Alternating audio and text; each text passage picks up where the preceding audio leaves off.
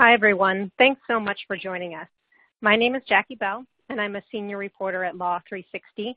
And I'm here today with Josh Becker, chairman of Lex Machina. And today we're going to be talking about a brand new award we've developed together called the Data Driven Lawyer. Uh, it's really the first time Law 360 and Lex Machina have come together to create an award series. And this award really seeks to recognize attorneys who are successfully using data and analytics to, to really meet the challenges of their practice.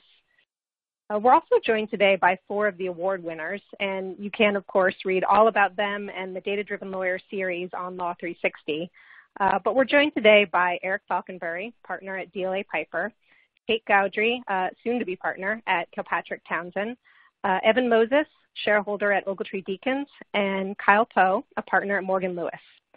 So we're going to talk to them about some of the ways they really put analytics to work and hopefully get them to, uh, to share some secrets about their data-driven practices along the way.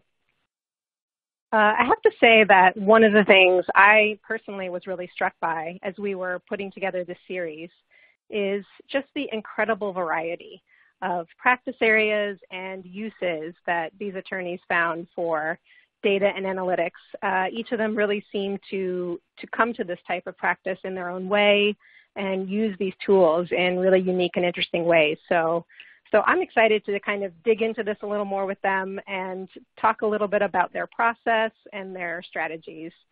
So, uh, so Josh, do you want to jump in here and, and help us get started? Absolutely. Thank you, Jackie. Really excited for this.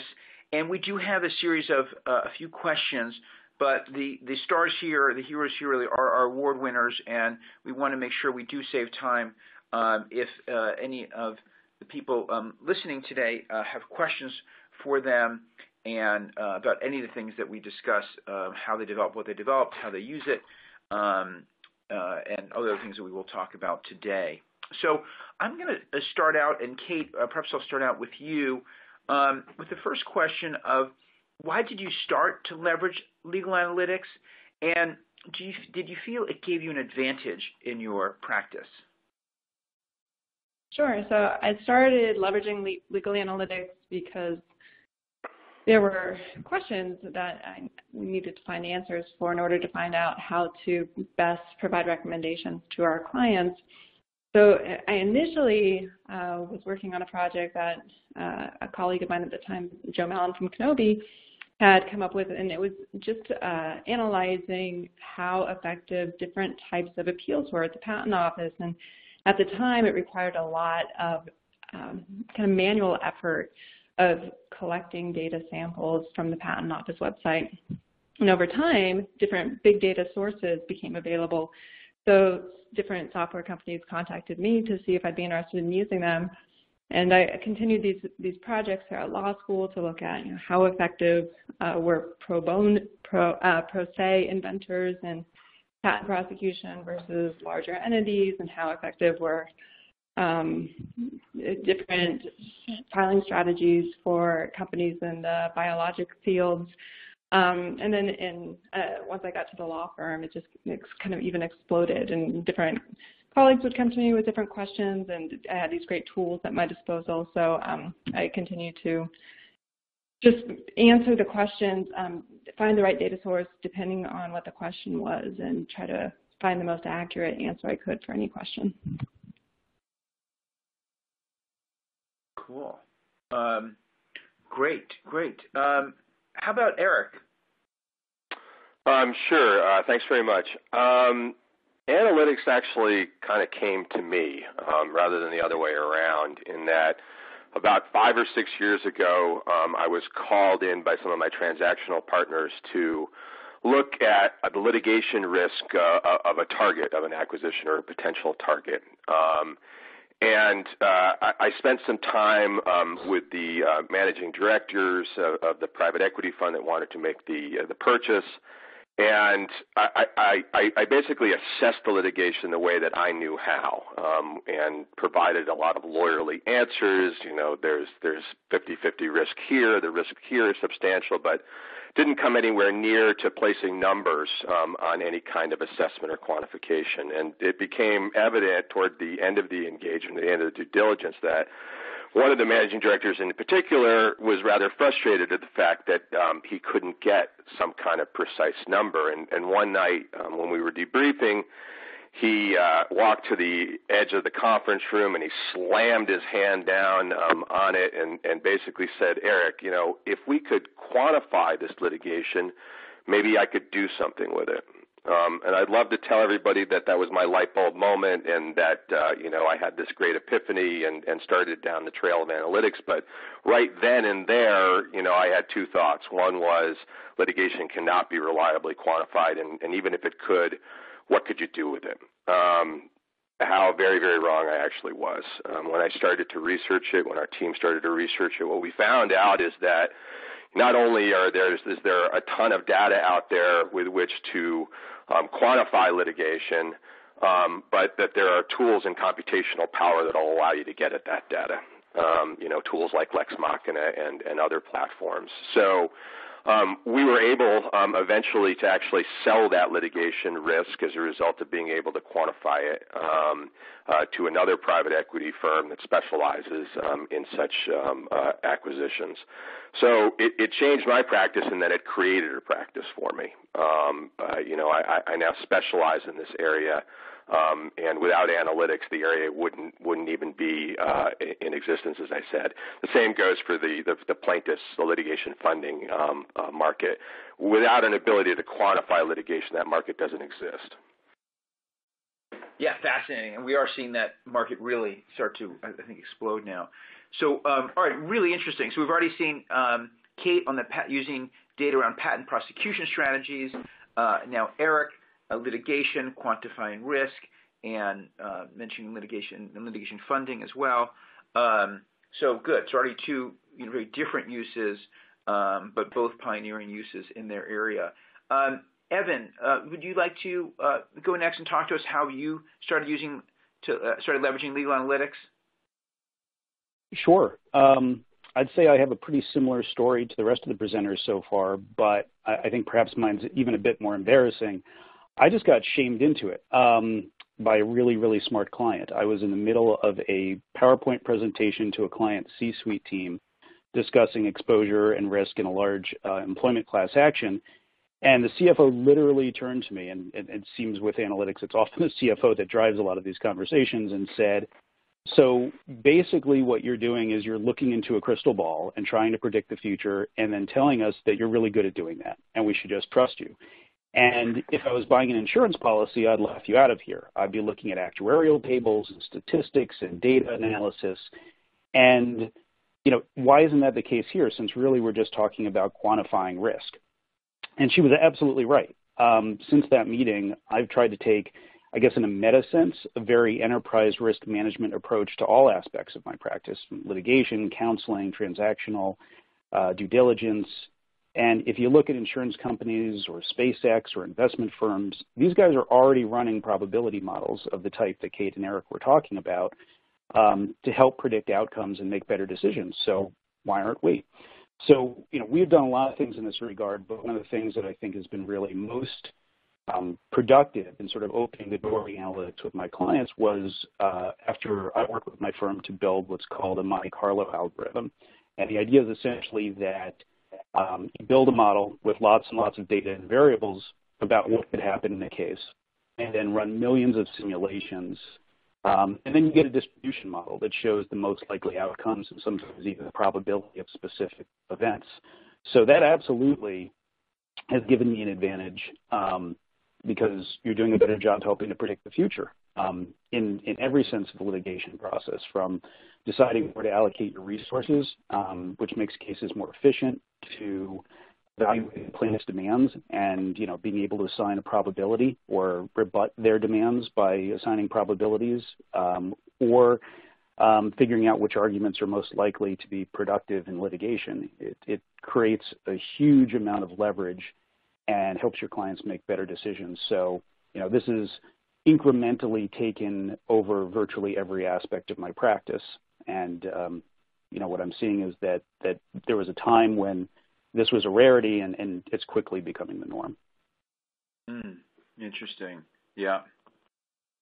Great. Um, good stuff.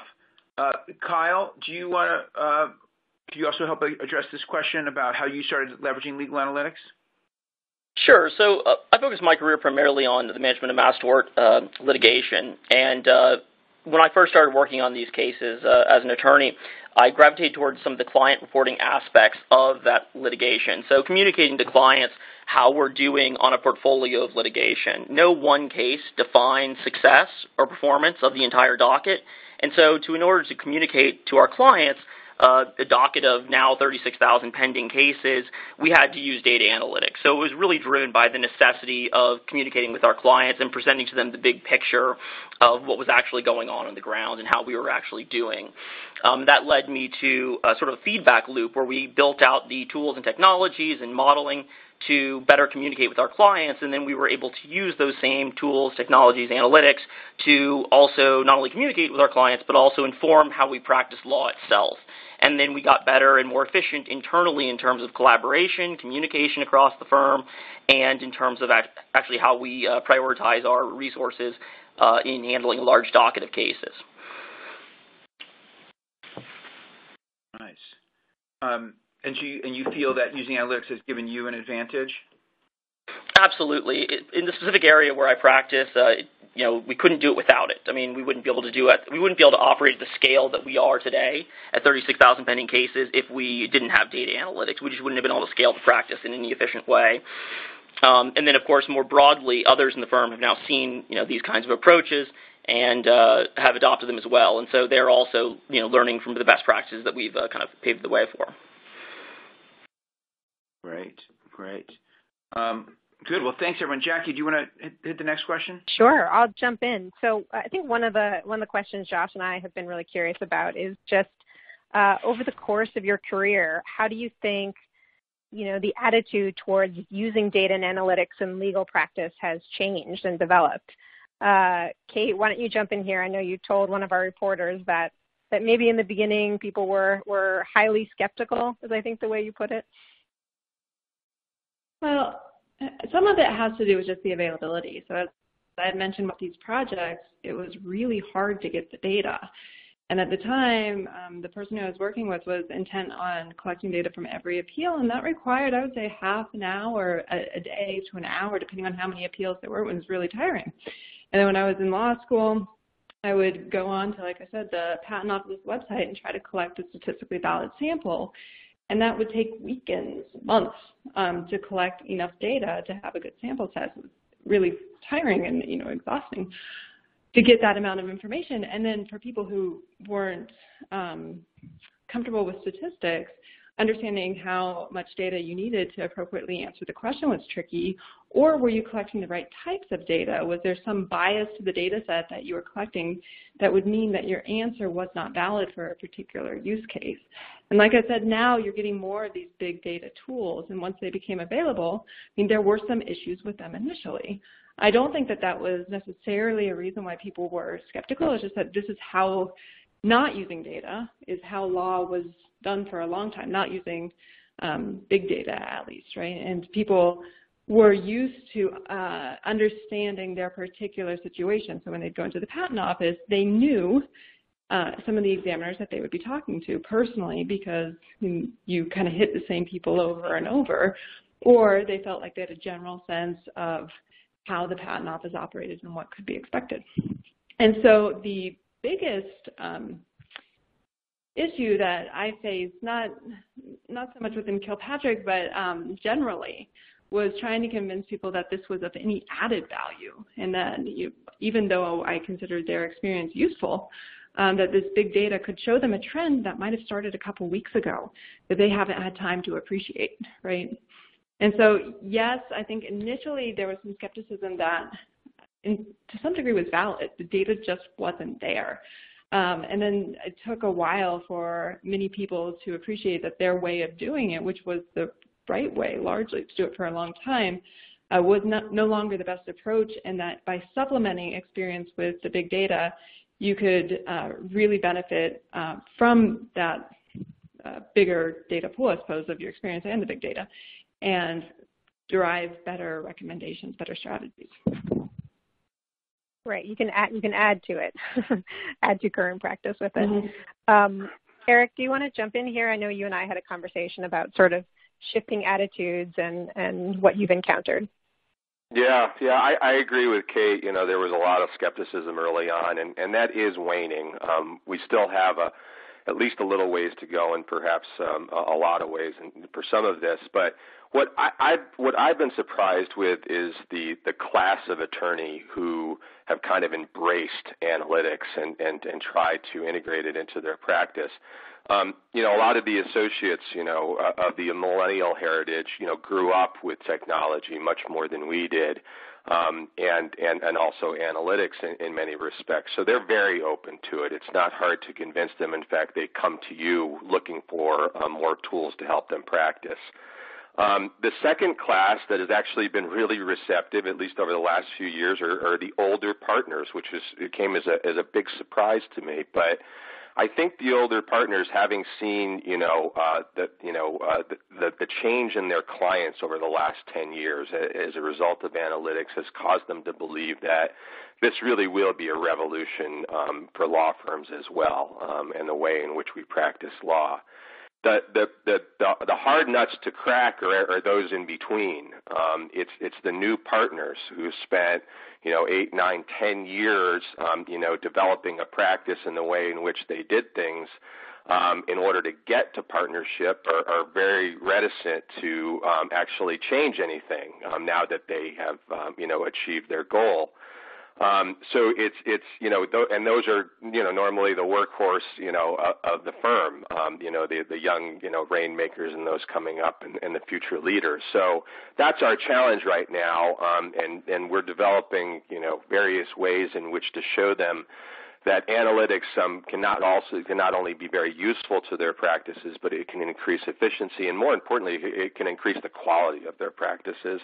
And it doesn't have to take a lot of time to do so. Um, you know, we try to show them that they can get at these analytics very quickly um, and don't need to reinvent themselves in order to integrate this into their practice. But they do need to be open to it, and they and they do need to you know consult with those who are you know deep in the minds. That's great. Evan, have you, uh, I'll pull you in here. Have you experienced something similar or, or what's been your perception of, a, uh, of the change in attitude towards data and analytics and legal practice over the last few years? I'd, um, I'd say I used to and to some extent still suffer from the glazed eye problem, um, but that's relatively easy to get through when you explain the value. Um, yes, you might have to listen to me nerd out about these things for five to 10 minutes, but the upside, you know, relative to that is so huge that if you can cut down on legal spend and make it more likely to get great results, that's not such a challenge. It, it can sell itself pretty quickly. What, what I think is that really the challenge depends on the nature of the particular use of analytics. Some things are very easy sells, especially to um, folks like CFOs uh, who are very focused on the metrics. Um, you know, you, you do a probability analysis, that's very easy to persuade someone to do once you convince them that it's not going to be expensive or particularly time consuming. That's a no-brainer. But then there's other things that involve the use of analytics that get more pushback because they at least innately feel riskier. Um, personally, for example, personally, I, I really like to couple expert surveys with data analytics where you're testing sort of anecdotally in a representative fashion um, what testimony might look like, and then cross-referencing that with hard data from the client's um, internal resources, and use that to test the plaintiff's core hypothesis, um, you know, causation or a, a, nexus between a particular fact and a perceived result. And that takes some trust because if it goes wrong, the client's perspective is, well, aren't we potentially creating negative evidence?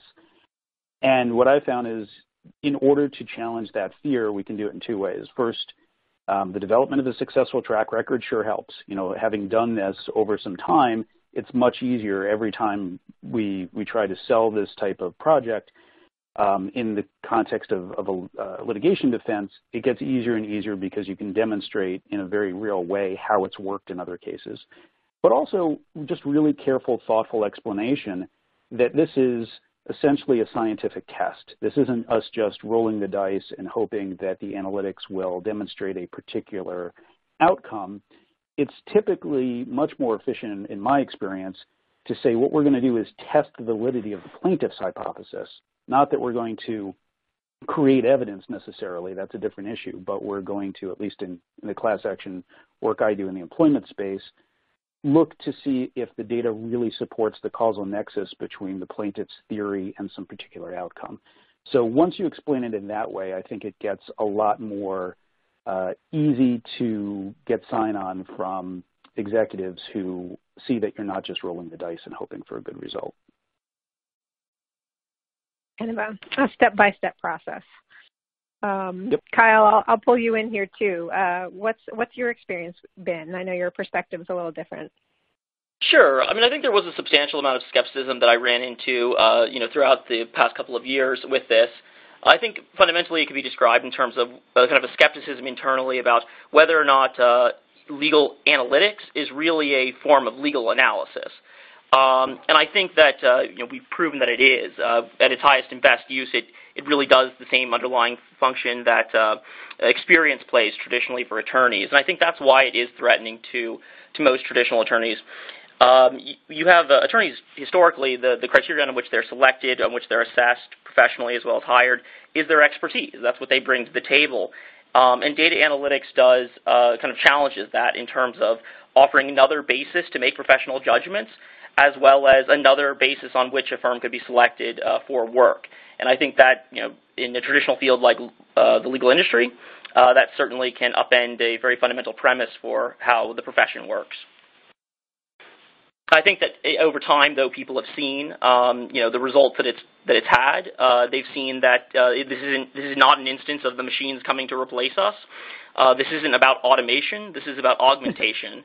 This is about taking uh, what we do best, which is our legal analysis, our client relationships, and letting us leverage those even better than we could in the past. That's fascinating. Um, Josh, do you want to jump back in here? Yeah, yeah. Um, I wanted to turn to question of risks. Are there pitfalls we need to be aware of? Um, what do you see as risks or have come up as risks in, terms of leveraging data, leveraging analytics? Um, and anyone feel free to, jump in on this one.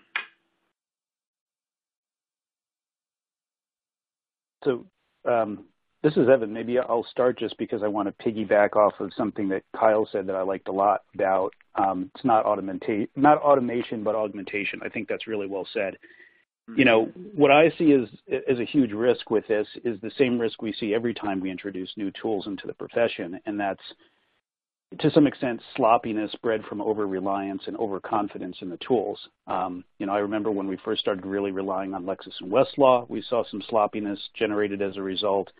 Same thing when we started relying on knowledge management systems, and we saw you know people cutting and pasting form files um, that that didn't really involve a lot of uh, legal analysis particular to the case at hand.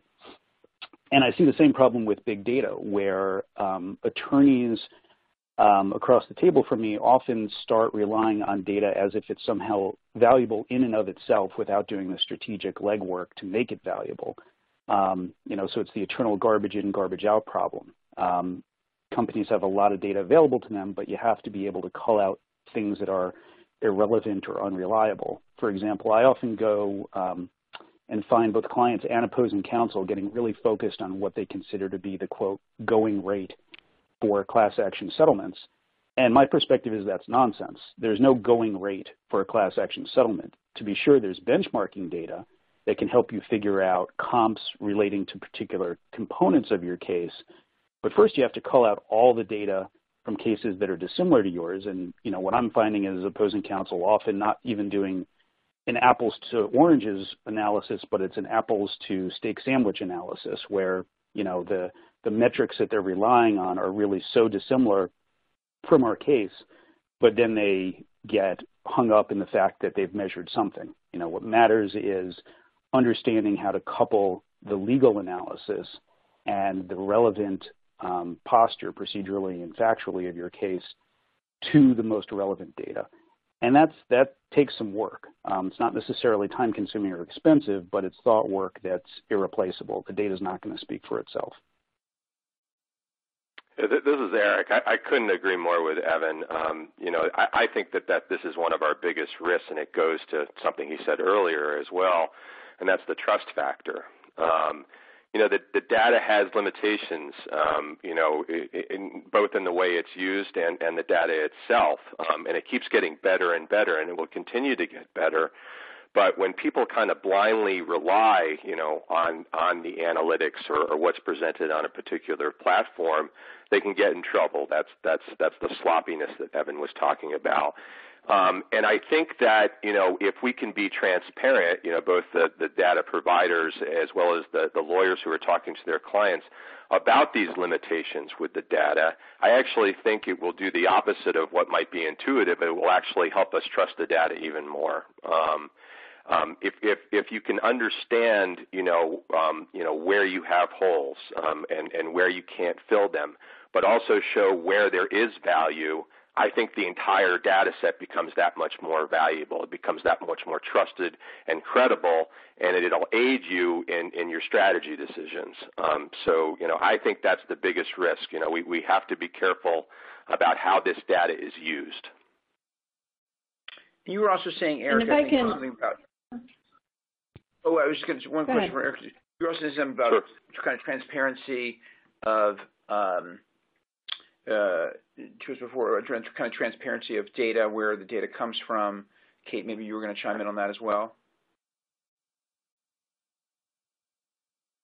I'll let um, Eric can speak to that, and I can jump on another point. I mean, I'm happy to talk about it if you would like, but you can um, talk about that.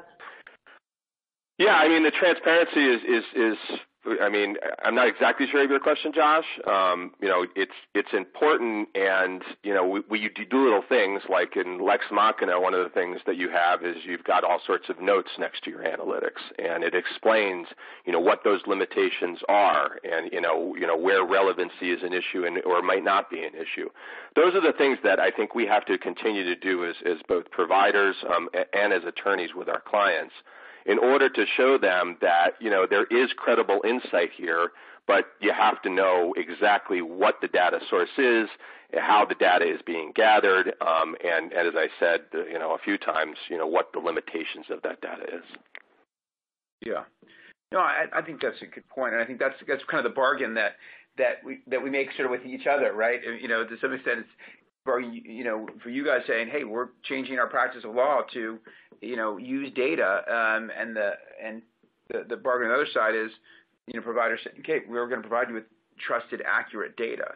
Um, right. And yeah, I know that's something we take very seriously. So appreciate you calling out the notes. I mean, I know, for example, you know, if you come up with an analytics solution that just relies on NOS codes, right, the nature of suits codes that that are entered, um, you're going to be relying, you know, then people are going to be relying on, on faulty information because we know that those those NOS codes are over-inclusive and also under-inclusive, and there are NOS codes for certain areas like commercial law.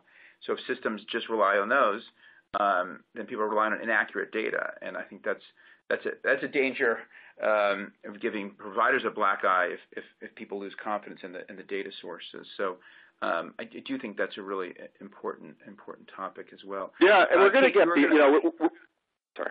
But keep going. No, I mean, we're, you know, I, luckily we're going to get beyond that, and, and we're not going to have to rely on, you know, the coding that was, you know, originally implemented into this databases. I know this is, you know, you know all of this, Josh, but just for the, the benefit of our audiences, you know, we're uh, an industry that relies on text, and so one of our big challenges has been, you know, getting at that text and being able to, you know, use it to create analytics. And the advent and and and uh, uh, continuation of the development of natural language processing is actually allowing, you know, analytics providers like like Lex to actually go into the underlying documents to actually extract those um, analytics, um, you know, directly without relying on the coding. So it's going to get better and better, but it's going to take time. Yeah, yeah, that's very. I mean, I think what you said is, is critical, but that's very, very hard to do. Uh, not everybody does it, but I agree with you. I think that's that's what's needed for sure. Um, right. Thanks, uh, Kate. Would you want to jump in on this? Yeah, so I was going to say a couple of things. I mean, one of the issues with regard to the degree to which data is reliable is you have to define a particular question. And I was speaking to this earlier. If you're looking at a data set that is too broad for your specific use case, it will give you a wrong answer, right? If I say, what's the allowance rate of the patent office, and my case is on file and it's assigned to a particular art unit, the allowance rate of the patent office in general is about 70%, but there are art units that have allowance rates of 5% at given points in time, right? Or even lower. Mm-hmm. So that's a very different answer. That So I need to be specific on my question. And then also with regard to understanding the context, and I, I've seen a, a couple of instances where as practitioners we can provide a color that people might not appreciate. So again, in the patent uh, context, one of the data points that has been used, has been provided, is what is the probability of receiving an allowance after you interview? But that question, as a practitioner, I know you, you'll have a different answer depending on who initiated the interview. So if the examiner initiates an interview and gives you a call, a lot of the time what that means is that the examiner wants to allow the case and he's proposing an amendment to you that if you accept it, he'll allow it. So the statistics associated with that kind of interview are going to be very favorable because it oftentimes leads to an allowance. Meanwhile, if the applicant is initiating an interview and then you, you've gotten a rejection that you talked about and you might get an allowance or you might not. It's just not going to be a allowance rate. And in recent years, the Patent Office has started to separate the tagging of those different types of instances, and so have the big data providers. But that's just one one illustration of how being in the thick of things, you know, as a practitioner that sees this every day, you can recognize that the data might not be as simple as it could be portrayed. Great. Yeah, that's a great example. Great example. Being, have you know, the necessity of being able to drill down. And we say same in litigation. It's all about finding cases like yours, right? It doesn't matter what this judge does in this other area um, you know, finding cases like yours, that's a, you just said it's a great illustration in the prosecution side. So, um, great. Anyone else on this topic before we move on? Yeah, this is Kyle Poe here. I think that uh, I think it's important to, to keep in mind that it, it's not a panacea, right? This isn't going to solve all your problems. That you really need to pay attention to how you're going to be using data analytics as part of your particular practice, um, and it's an essential element. But you know, to really t- supercharging one's legal practice but it's not, uh, you know, won't do it by itself. It's not uh, automatic. It needs to be implemented. I think one needs to pay attention to essentially four elements here to have a successful, to successfully integrate data analytics into their practice. You have to focus on the analytics itself, obviously the technologies to bring that analytics to the forefront. Uh, you need time investment on the part of attorney subject matter experts, as well as you know uh, subject matter experts like uh, paralegals who have been working on dockets for a long time. One needs to pay attention to staffing of how you're staffing your matters, as well as uh, finally the fee arrangement that you have in place. To successfully leverage uh, legal analytics, uh, one needs to keep all four of those elements in mind. Hmm. And this is Evan. I, I think Kate also raises an, an interesting point, which is in addition to all the other things we've talked about, it's important to go in with an open mind because it's not always clear that um, the things that you think will be the prime movers in your case or, or situation will in fact be the prime movers, and you may encounter some frustration with the results. You know, finding out, for example, as Kate said, that a particular person who's looking at your situation may be the dispositive issue. You know, that's not necessarily something that a client is expecting or wants to hear, um, but a really critical one. So I, I think that speaks to both the value of what's going on here because we're looking at characteristics that drive outcomes that you know in previous decades nobody was really paying attention to. I think we all subjectively understood it was happening, but there was no way to measure the you know the, the real significance that those things played, and also the importance of front loading to your clients that you have to be ready for these outcomes. That you know it it, it may be that there are fundamental causes well beyond things that are either in your control um, or that um, you could have initially planned for. And over time, that will change as we identify these characteristics. But you know, as you dig deeper, you start finding things that are um, beyond what I think were previously identified to clients as, as really important characteristics.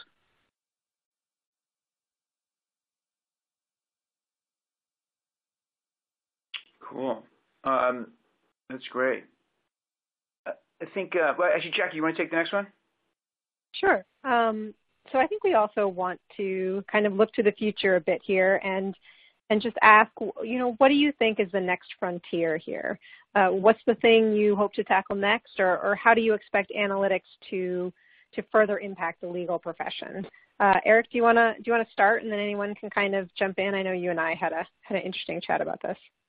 Sure, sure, no problem. Um, as as I said in in the beginning, you know, it it kind of created a practice for me. So I think what data analytics is going to do is either help us expand current practices or actually create new ones. So all of the practices, you know, that are, uh, uh, you know, related to the uh, litigation funding, you know, industry as well as the the industry that I primarily work in, and that's, you know, a defense side, sale of litigation risk. Um, you know, as I said, those those uh, practices just wouldn't even be in existence. Um, so I think that that's one of the you know big impacts that's already taking place. Um, I also think that eventually it's going to fundamentally change the way in which law firms are structured. Um, uh, there are a lot of law firms, uh, especially larger law firms, that are, are considering, you know, using their subsidiaries for something other than uh, things like selling products. Um, you know, there are some subsidiaries, out there that, that sell technology products. I think you're going to see more of that. You're going to see the development of um, uh, of tools um, where the real value is is the data from the law firm, and, and law firms will start to sell data, you know, through these tools.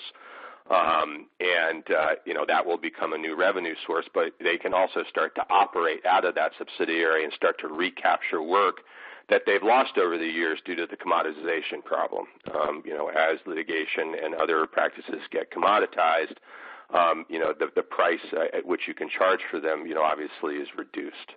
Um, so um, what I think is going to happen is these data analytic tools are going to be placed into the subsidiary. We're going to use data analytics to determine who the most efficient um, uh, uh, um, providers are, um, uh, you know, for certain types of cases. Um, and uh, and that's going to allow you know law firms to kind of recapture that revenue um, as well as selling products um, that are data analytics based. So I, I think it's going to be a fundamental transformation. I don't know how long it's going to take, but it's already being talked about. Um, um, and certainly over in Europe, um, these discussions are, are even more advanced than, than they are here in the United States.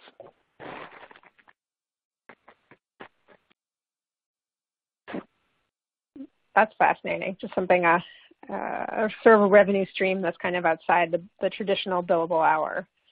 Uh, yeah, it's that it's that commoditization, you know, that commoditization, you know. So you're not going to have your high profile, you know, thousand dollar an hour, fifteen hundred dollar an hour litigators or, or, or transactional lawyers, you know, getting commoditized work. So that work is going to start to shrink the high end work that's hard to estimate the complex cases. So how do you replace that revenue? And I think it's through, you know, selling products to, you know, certain customers as, as well as that subsidiary operation. Kyle, what about you? Do you uh, have a perspective on kind of what's next for you and, and for this type of practice? Yeah, I guess from my perspective, I think there's a, probably two frontiers of legal analytics. There's a top-down and bottom-up. So I think top-down would be how to run a law firm, and so collecting data analytics, you know, on various offices, various practice groups, uh, so that one can better inform how we are efficient at handling the work that we do have. The other is bottom up, which is where I traditionally started. So that's using data analytics to actually practice law better. I think the really holy grail here of legal analytics would be a data infrastructure that can run the full gamut, the full legal analytics stack from how to practice to how to run a law firm. And that's what I'm that's my next frontier is to build out that infrastructure. I'll say a couple of points on it. So yeah. So one uh, strategy, technique, approach that I've been able to use since having data analytics is to show quality. So I, in my industry, there are individual small tasks that are frequently um, budgeted. So the client will say, we'd like a patent application to be written and you agree on how much it's going to cost and you write it. And then you get a rejection from the patent office and you may have some agreement in terms of how much it's going to cost for you to write a response, and you get the response. And then you agree on how much it's going to cost for an interview with the examiner if you're going to go that route. and you have the interview. And this continues throughout the life cycle of the patent application. And so what we've been able to do is to look at a higher level and identify the overall cost of prosecution um, and provide that, you know, kind of across a set of cases. And then we can also go to a client and say, even if you increase the cost of particular tasks in this manner by a small degree, overall that will save you money, right? And so it's a different approach to budgeting as well.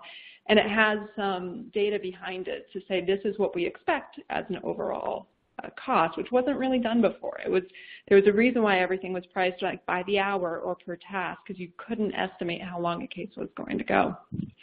And then I'll also say in terms of this prediction of the life, life cycle, uh, we have a lot of different decisions to make throughout patent prosecution. How are you going to respond to a given office action? Are you going to interview? Who do you want at the interview? Are you going to appeal? Are you going to give up this case so you can spend mo more money for another case, right? And with all of this data at our fingertips now, there's smarter ways to make these decisions. And so one of the more recent approaches that I've been interested in is to use a game theory approach, which looks at a set of combined probabilities and values. Um, and it gives you some indication about what's the smartest route to go objectively in view of your situation. Um, and so it's a new way of providing kind of a, a recommendation of what to do in, in a particular circumstances given a particular client's goals. I love that idea using game theory in this context. I just think that's really fascinating.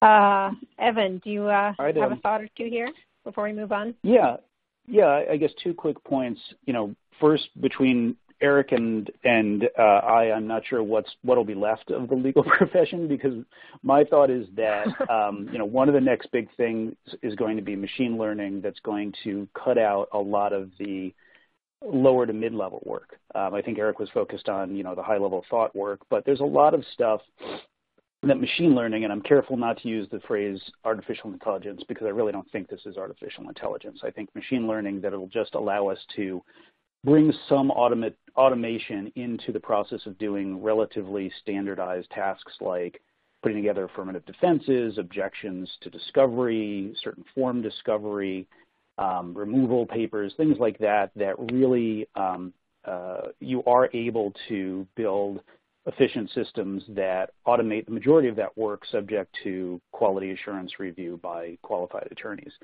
So, you know, my thought is that's going to free up a lot of time and resources for clients to pay for the really high level thought work, you know, getting their resources to where it's going to have the biggest bang for the buck.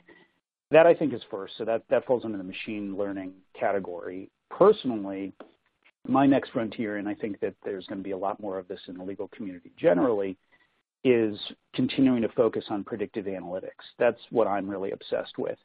Um, you know, right now we're at a point where where I'm able to run uh, models relating to the likelihood of a particular dollar outcome, or even sometimes the likelihood of a particular uh, uh, result um, for an issue within the life cycle of a case.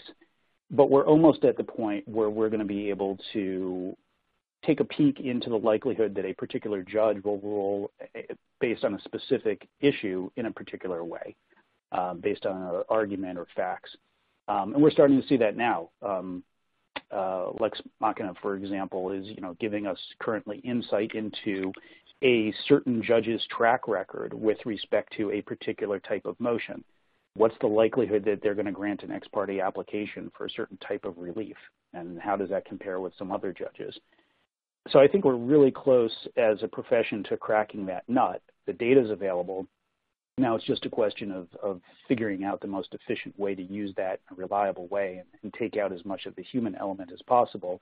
And that's really, really exciting stuff um, and can have a fundamental impact on how um, we decide to, to pursue and defend our cases. So maybe uh, maybe not quite robot lawyers uh, coming our way, but it sounds like uh, some big changes in how a legal team might might tackle a case. I, I think like it frees us that's up. what you're expecting. Frees us up to do frees us up to focus on the highest level work and really the the more fun mm-hmm. stuff. You know, spending less time on the portions of the practice that are relatively rote um, and mundane and allowing right. us to come up with you know creative arguments and really synthesizing high level case analysis rather than focusing on the, the day-to-day just movement of the case forward right. Josh I'll, I'll kick it back to you. Sure. Yeah and i think we heard a excuse me a couple times um, augmentation not automation. Um, i think your you know uh, last point speaks to that as well. And i just got to say this is so fascinating. You guys are pioneers. And I mean, seven years ago or more when I started at Lex know, I could never even really dreamed of having a conversation at this level. We're talking about what you guys were already doing and even t- and talking about stuff for the future as well and talking about quantification of risk and um, talking about data-driven decisions. I mean, this, that's what it's all about. You know, we said it's, you know, you still need these expert attorneys with their experience um, to advise, make you know, advise and make decisions, but they'll be now data-driven decisions, and that's why these are data-driven lawyer awards, and these are all just great, great uh, examples of this. Um, some of you joined part way. We will have a recording. Everybody will get, so don't worry about that. Um, we can take a few questions. We have one now um, that I will take, and then we have a, a wrap-up that's kind of related. But this says, how does a litigator get smart about how, how to find and develop useful data analytics for their litigation practice. Eric, do you want to start on that one? Well, you start with Lex Machina, right? Um, that, that's that's that's the easiest place to go right now, and one of the more robust tools. Um, you know, and and and I I think that it, it just behooves any litigator who is trying to you know adapt analytics into their practice you know, to try to do some experimentation, you know, to uh, you know, to spend some time on uh, on these uh, commercial platforms, see what's available, um, you know, what the sites are designed um, to provide. And then, you know, there are ways in which to, you know, use the commercial sites to dig even deeper, um, to create your own analytics, um, uh, aside from the analytics that, you know, aren't provided or the, the, the platforms are not designed to provide, at least at not, not at this juncture. But you got to dig in just, you know, at least a little bit. You don't have to become an expert in, in any of this, but you have to start to expose yourself. And, and one of the things that I, I know Kate and others will talk about is you know you, you need to understand your data sources. That's really important and how this uh, data is being mined. And I think Kate already alluded to that, but that's really really important. Yeah. Well, let's get to that. And again, welcome more questions if they come up. But one of the questions that we're going to do is a, a little bit of a wrap up. Um, is please give us your, your top three recommendations for attorneys who want to integrate legal analytics into their practice. Eric, you already spoke to this a little bit specifically mm-hmm. around litigation. Um, other folks want want to jump in with top recommendations? I mean, going back to some of the things that we've already talked about, it's really important to define your question specifically and to ensure that your data set is appropriate given that question. Is it too broad? Is it too narrow? Is it the right data size? Is it from the right data source? How complete is it? Right. So I guess question one is, or consideration number one is know what questions you're going to ask. Question, consideration number two is get the right data for that question. Number three, know how to interpret it. I mean, after being in, involved in data analytics for a decade now, um, I, I oftentimes have a sense that something seems off. When it just seems, you know, like a too odd of an answer or too inconsistent with my recent experience at the patent office. And having that kind of instinct uh, has helped a lot because most of the time I can push back on the data and have some indication about what it should be. And then uh, there's oftentimes an issue with how the data set was generated or there was a misinterpretation if you know it's from an actual person that's collecting it. Um, so I think all of those three things, defining the question, making sure you're having the right data set, and analyzing it appropriately with some sort of understanding of what makes sense in this context. You know, some um, high level check on whether the data seems like it's reasonable.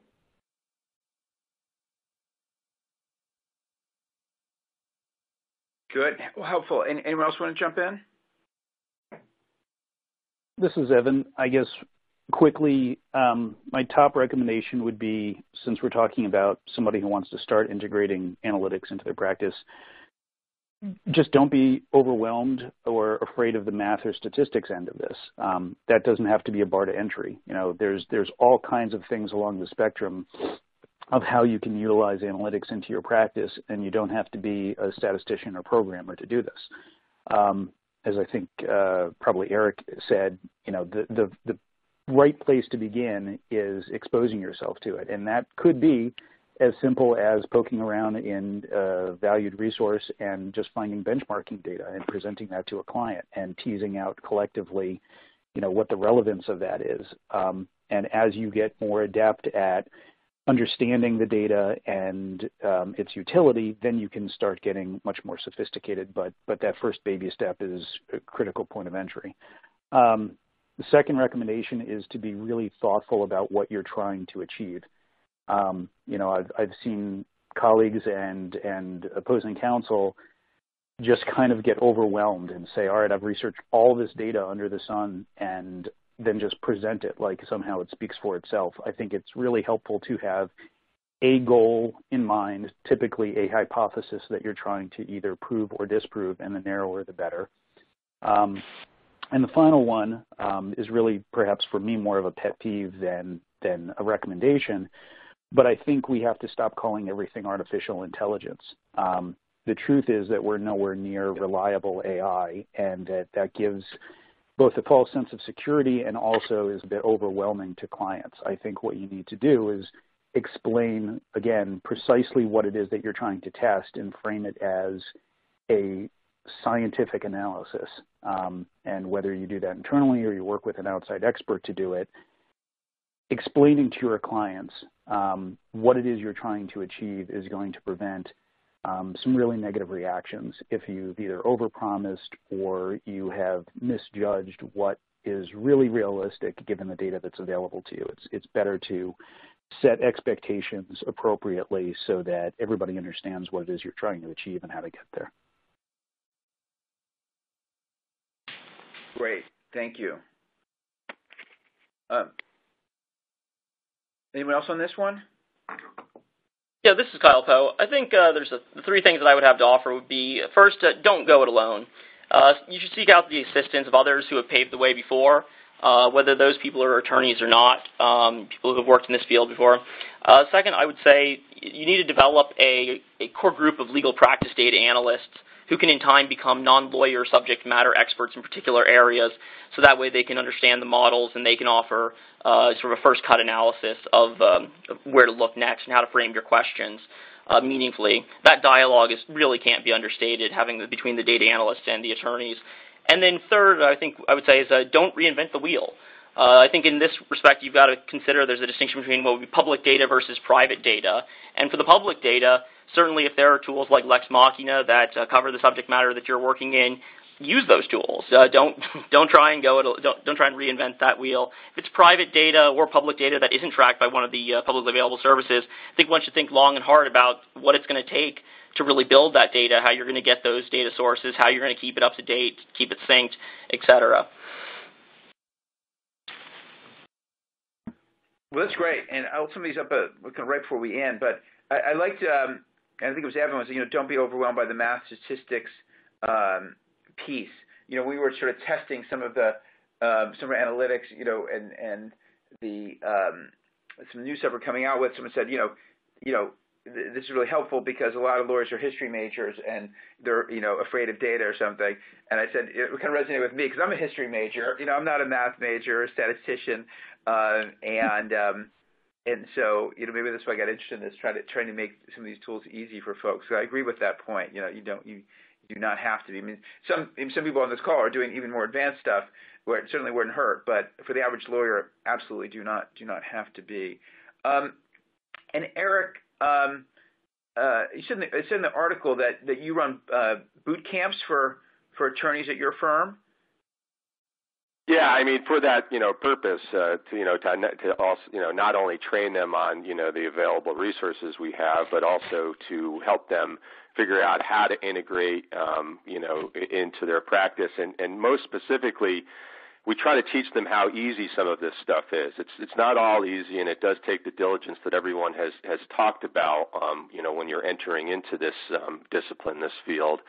But there are also, you know, ways in which um, you know you can use analytics without a ton of investment, if you are talking as as um, um, as Kyle said, you know, to those who you know are um, you know steeped in this stuff. Um, so you know, I, I think those boot camps are, are, are, are not only a way to, you know, train our attorneys, you know, on platforms like Lex Machina and others, but you know they're also a way to you know uh, get enthusiasm um, and change the culture, which ultimately is going to have to happen if this transformation that you know some of us have been talking about is going to take place. Yeah, I agree. Um, we have another question that says, what types of data outside of legal data do you utilize in your analytics? So I know uh, a, a, few folks sort of touched on that. Um, is there anything particularly, Evan or Kyle, that you want to mention? Well, I think it really depends on what kind of cases one's working on. Obviously, the underlying, if there's a lot of underlying data in that case, uh, then you know, that's directly relevant to the case itself. Uh, obviously, being able to leverage data analytics out that's not traditionally legal data sources is, is really important. Uh, for example, in the labor employment space, doing things like reduction in force calculations, uh, we have very complicated models that we, we build and we you know, use to assess those kinds of questions. So uh, I think those are more employment data, but it's in the legal context. So I think being nimble with data um, is obviously really important here. Yeah, I, I think that's correct. Um, this is Evan. I, you know, it really does depend on the case, but I focused on labor and employment as well. And, um, you know, client-facing data or client-generated data is uh, really our bread and butter. I mean, the, the information about what courts do and what settlements look like and what judgments look like is helpful, but that all has to be cross-referenced with um, what the client's internal data reflects – because usually we're testing, again, a particular hypothesis that you know, a particular fact X is creating, uh, allegedly creating a legal outcome Y. And that's presented often as a mathematical calculation, essentially as a mathematical formula by plaintiff's counsel. And they say because one has a direct um, outcome derivative relationship of the other, um, that's why we can certify this as a class or treat it in some representative basis because one thing always creates this particular outcome. And the more that we can look into data that tends to reflect human behavior, employee behavior, um, the better off we are. You know, not just obvious things like what do their time records say, but things that are reflective of how they spend their time and, and how they make decisions. What's their, um, you know, card swipe at the elevator look like? Um, when do they access the parking garage? Um, how long do they typically wait uh, in line before swiping in. You know, that kind of data that speaks to human experience, um, which isn't per se legal data, um, but it certainly is critical to the outcome of our legal disputes, um, is really the bread and butter of my practice.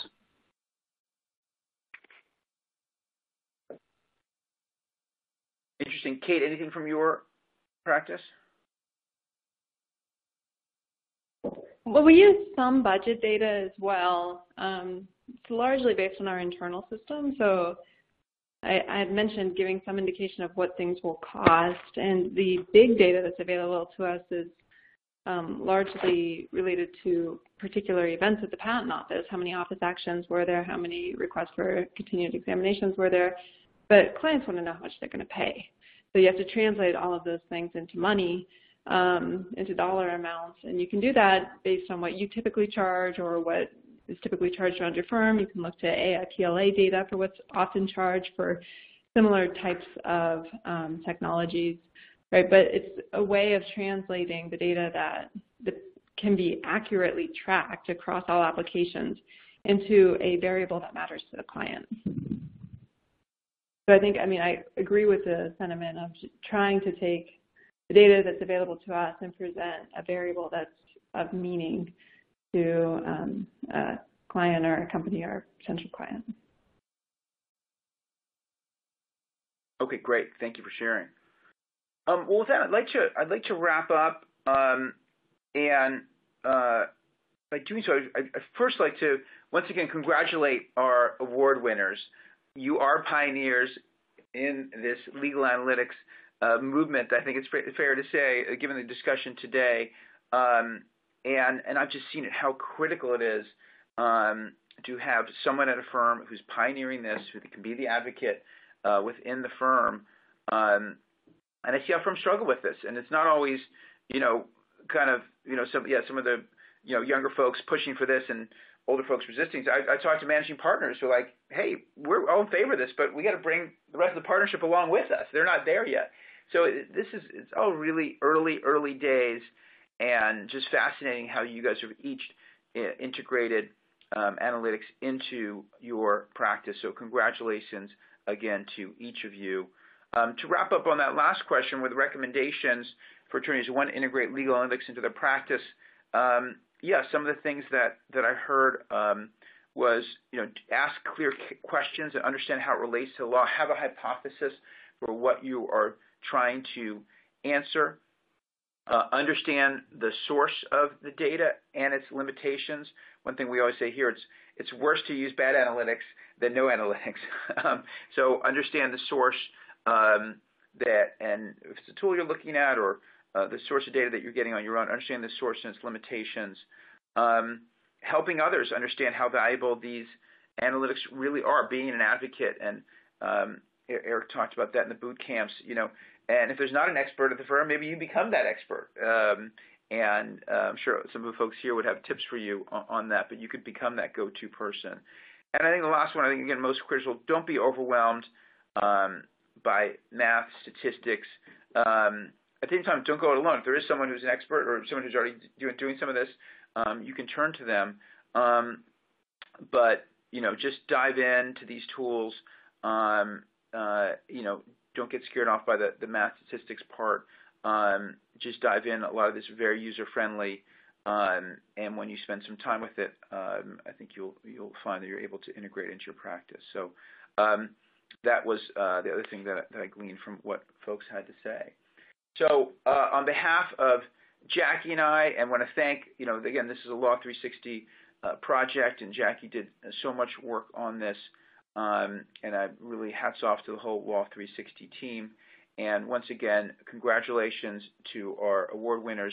Thanks everyone for listening. We will get a copy uh, out to everyone who registered, and um, so you can get into more detail. So thanks again. Thanks so much, everyone. Thank you.